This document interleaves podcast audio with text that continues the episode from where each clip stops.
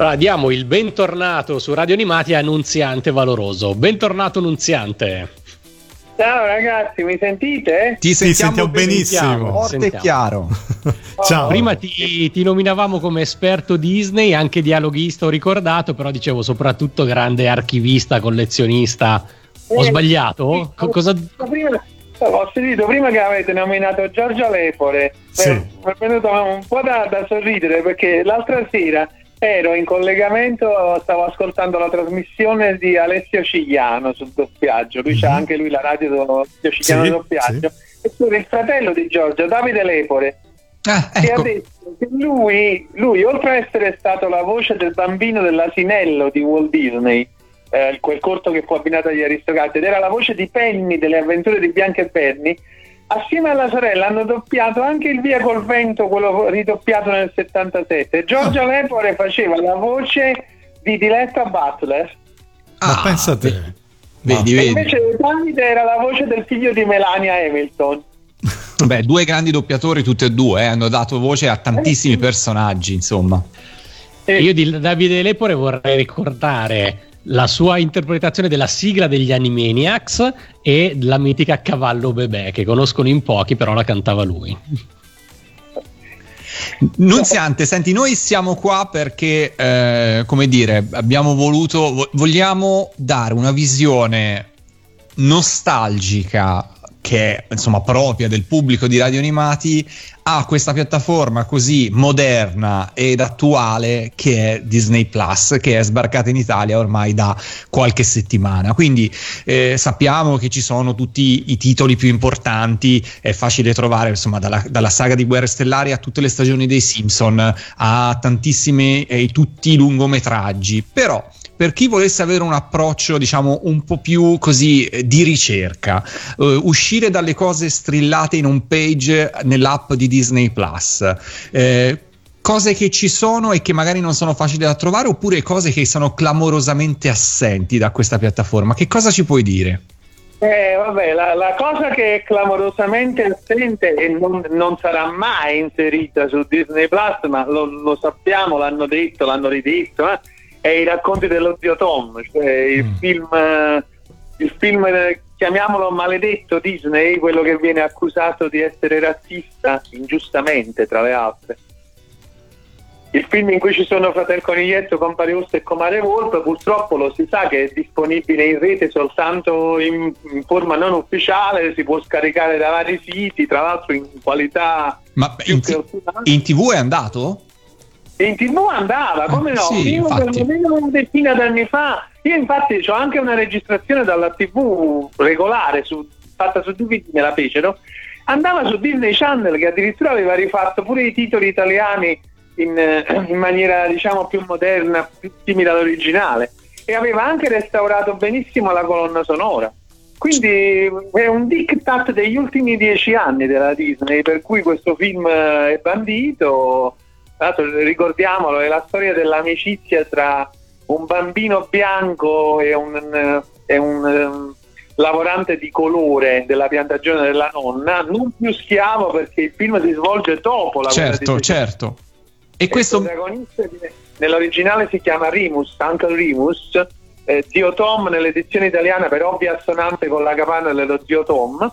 E praticamente a un certo punto c'è una scena in cui lui se ne va dalla piantagione libero e il bambino lo insegue e viene, viene incornato da un toro, e la, è il culmine drammatico del film proprio.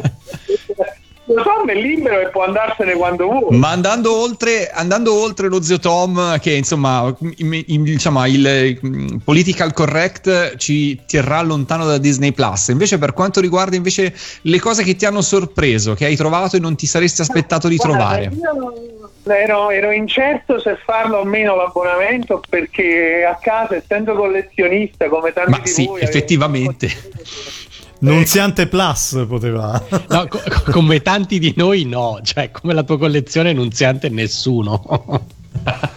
Vabbè, io, vabbè, io arrivo alla follia negli ultimi anni, addirittura c'ho le pellicole sedici millimetri, questa è proprio una follia, però vabbè. Comunque quello che mi ha sorpreso è che secondo me una delle cose più belle del canale, e, e non è tanto pubblicizzato nella home page, è questa serie di documentari di cui stanno uscendo le puntate un po' per volta, di Imagineering Story, che sono realizzate dalla, dalla figlia di Hub Iwerks, il collaboratore storico di Disney, eh, e quindi lei quindi si chiama Leslie Iwerks, la la ragazza che, che li sta facendo, che è la regista di questi documentari favolosi sulla storia degli Imagineering, cioè delle persone che hanno realizzato le attrazioni all'interno di tutti i parchi Disney. Quindi è una storia nel corso degli anni di tutti i parchi a tema Disney, a partire da Disneyland California. Adesso con la terza puntata si è arrivati all'inaugurazione di Disneyland Parigi, una cosa molto interessante per l'appassionato Disney, anche perché ci sono tanti riferimenti anche all'animazione, ai personaggi, e quindi poco, poco pubblicizzata e molto molto molto interessante. Poi ho, ci sono ho visto anche un, una cosa legata invece al mondo musicale, eh, sugli Sherman Brothers. Sì, questo credo che sia ancora disponibile solo in inglese sulla piattaforma, tra l'altro è un, è un documentario che ho adattato io in italiano, The ah. Boys, la storia dei fratelli Sherman, eh, era su altre piattaforme al momento, io l'avevo addirittura preso su, su Team Vision, non si vedeva proprio in alta, in alta risoluzione, però è molto molto bello perché è la storia di questi due fratelli, che è anche un po' triste perché in effetti si scopre che loro non si sono sopportati per tutta l'intera vita. Diciamolo, Nunziante, per chi non conoscesse, non fosse così appassionato del mondo Disney, insomma, gli Sherman Brothers hanno messo la firma dietro le colonne sonore Disney più famose, insomma, da Mary Poppins. No, no, loro hanno iniziato come, come compositori di canzoni per Annette Funicello, che era la ragazzina del club di Topolino, e poi sono stati messi sotto contratto personalmente da Walt Disney, proprio timbravano il cartellino dello studio, gli unici musicisti proprio messi sotto contratto personalmente da Disney, e hanno cominciato a comporre eh, canzoni per i film, le canzoni per esempio dei titoli di testa dei film, anche dei live action, come poteva essere Ok Parigi, Il cowboy col velo da sposa, eh, altre canzoni sempre per Annette in, in altri film.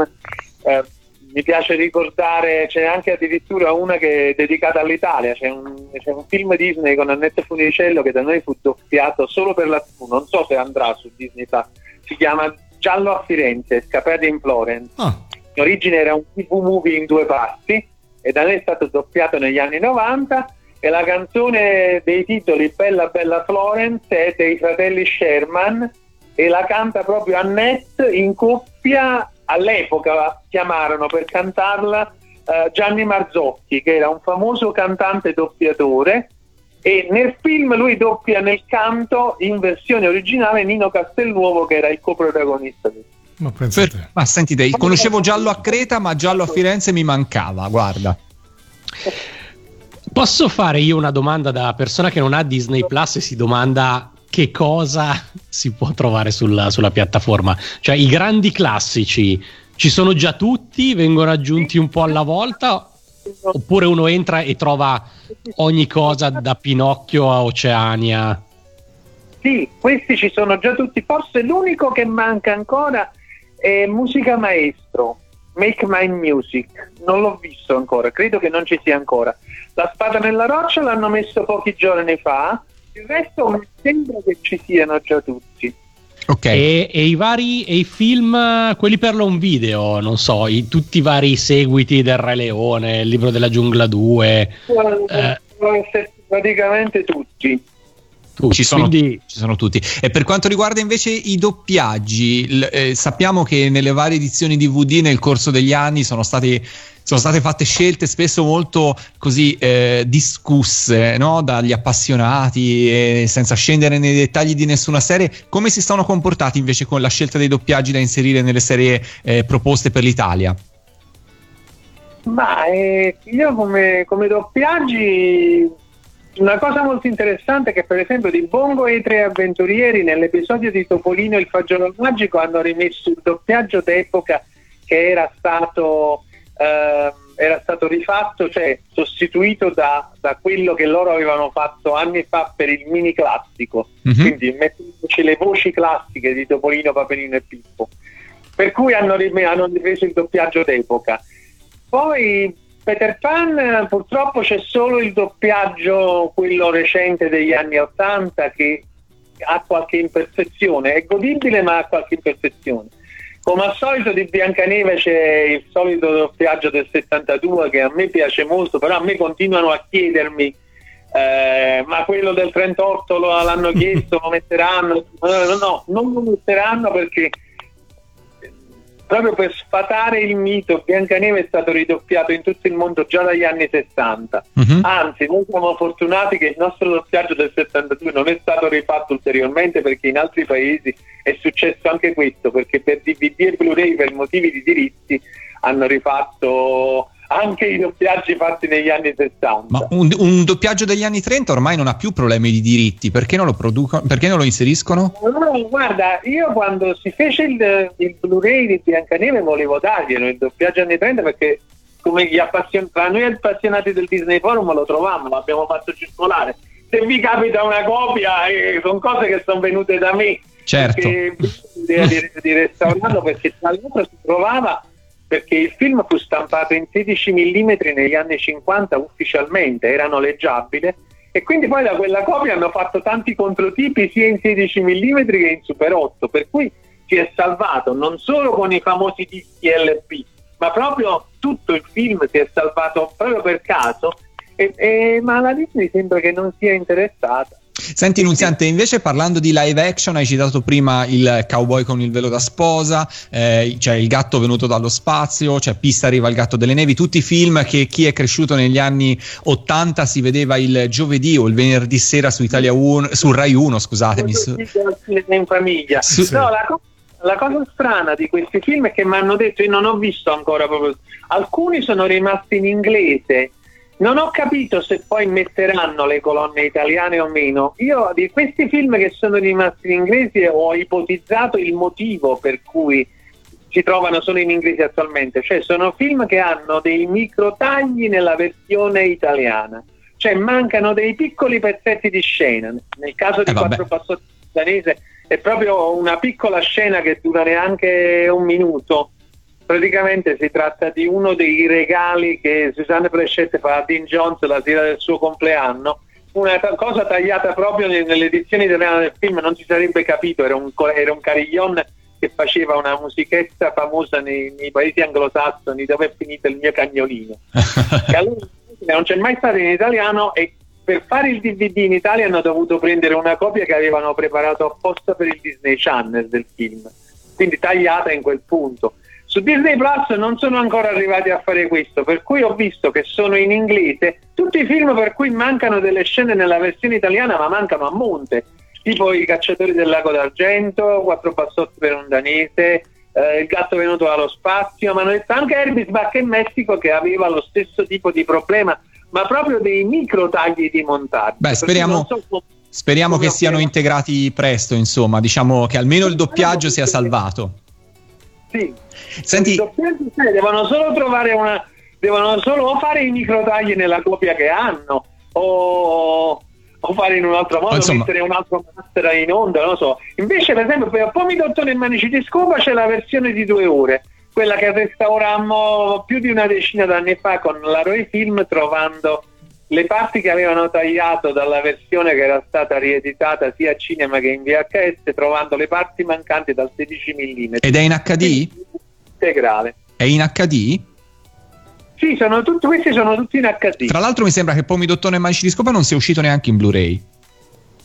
No, in Blu-ray da noi non è uscito. Okay. L'hanno fatto su Rai Movie integrale, però...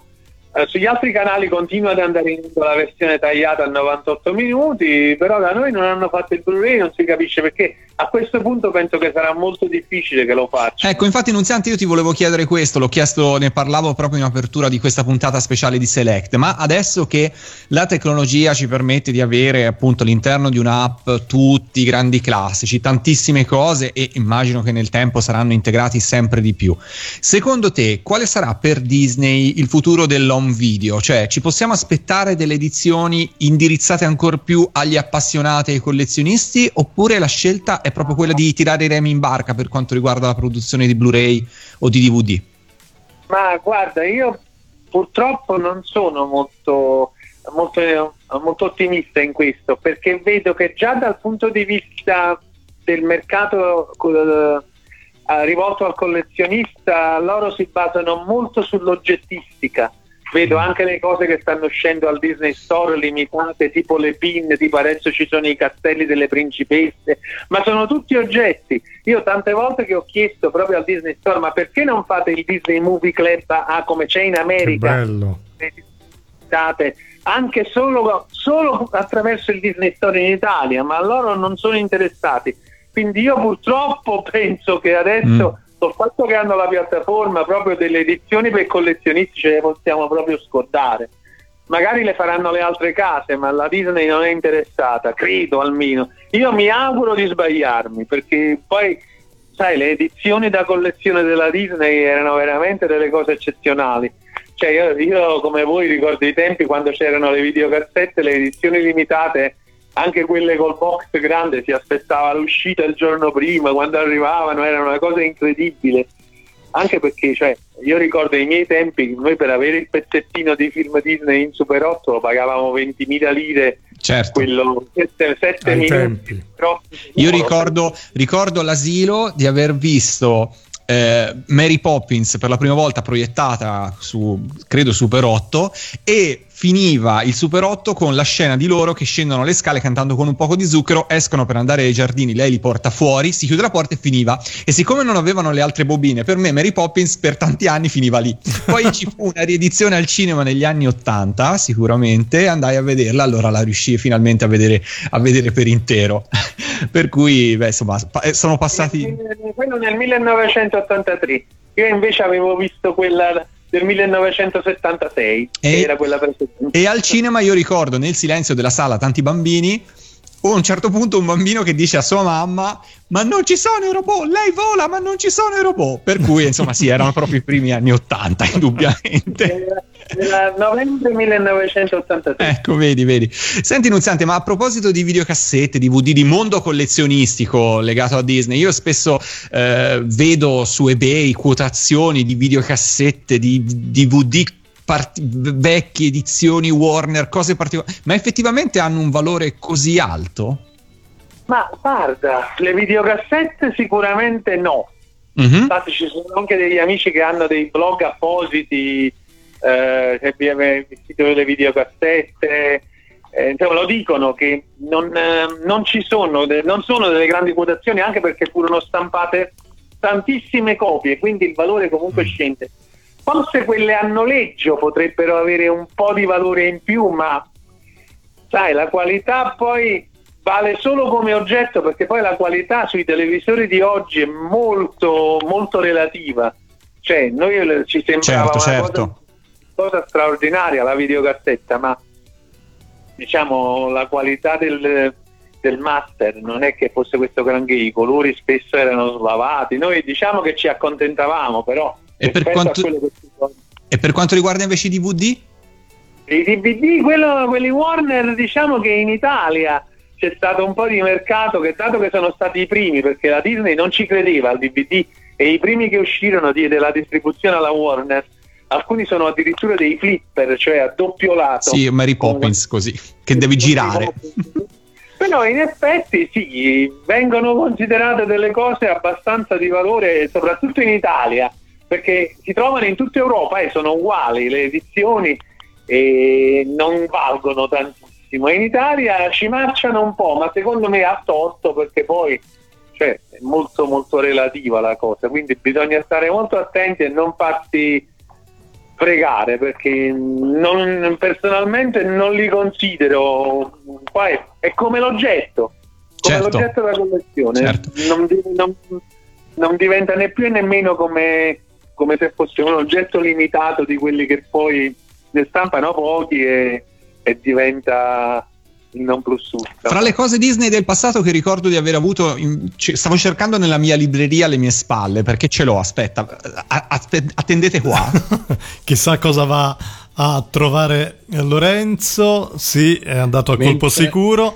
Sta ritornando davanti al microfono. Poco radiofonico, scusami, Nunziante, però una delle cose che mi era piaciuta tantissimo da piccolo e che non avevo e non credo sia mai uscita in D V D e che mi chiedo se c'è su Disney Plus è questa. Io la faccio vedere per chi ci segue su Facebook e te la dico a te che sei al telefono. I cattivi Disney, che era una cosa particolare, giusto? Ecco, questa è una videocassetta molto particolare. Io ce l'ho ancora antico perché...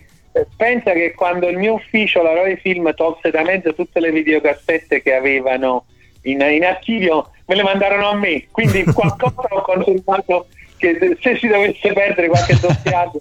Ma questa è particolare perché questa videocassetta, pensate che io quando uscì la comprai, costava settantacinquemila lire. Mamma e io la comprai in Betamax, è la registrazione di uno speciale che è andato sulla Rai nel millenovecentosettantotto, credo, mm. e si chiamava proprio Brutti e Cattivi e compare proprio il titolo, ed è la, una versione moderna di uno special di Disneyland che all'epoca era presentato proprio da, da Walt Disney.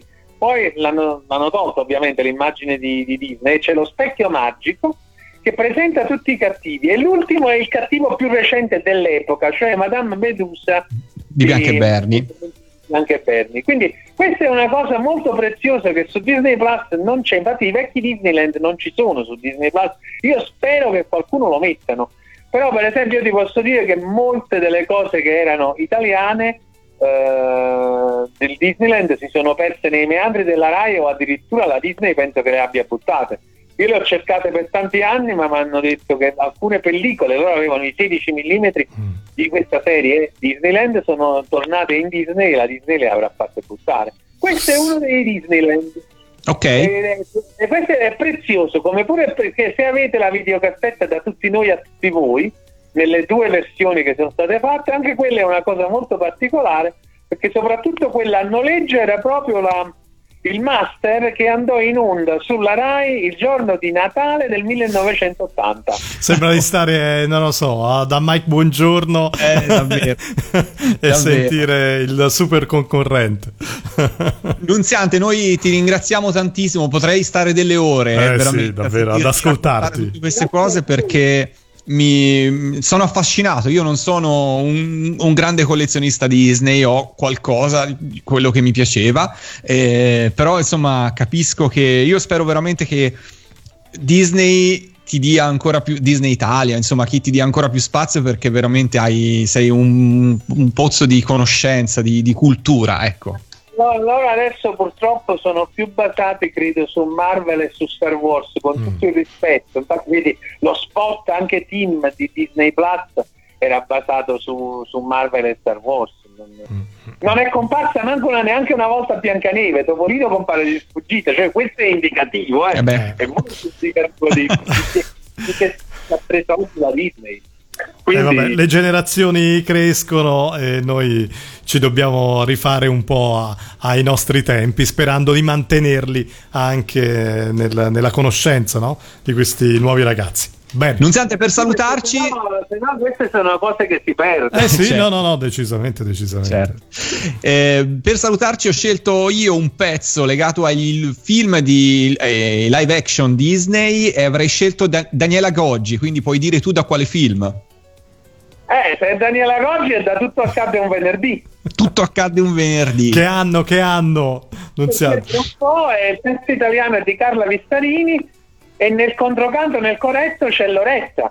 Pare eh. che sia la prima cosa che hanno inciso assieme Loretta e Daniela. Ecco. Per cui ci salutiamo con Vorrei essere te per un po' nella versione discografica questa. Discografica che è precedente al film, perché forse non lo sapete, ve lo svelo io, ma Annunziante forse lo saprà. La Daniela Goggi e la Vistarini avevano realizzato la canzone eh, prima ancora che il film arrivasse in Italia, e quando poi il film arrivò in Italia fu deciso di usare proprio la versione adattata dalla Vistarini, richiamarono Daniela Goggia e la registrarono nuovamente per il film. Esatto. È giusto? È giustissimo. Matteo, sei promosso. Grazie. Vai, grazie ancora. Un abbraccio, grazie mille. Comunque a voi, grazie. Grazie ragazzi. Ciao. Vorrei esserti per un po'. Vorrei avere qualche anno in più. Ascolta Radio Animati tramite le app per Android o iOS oppure su w w w punto radio animati punto i t. Radio Animati, un mondo di sigle tivù.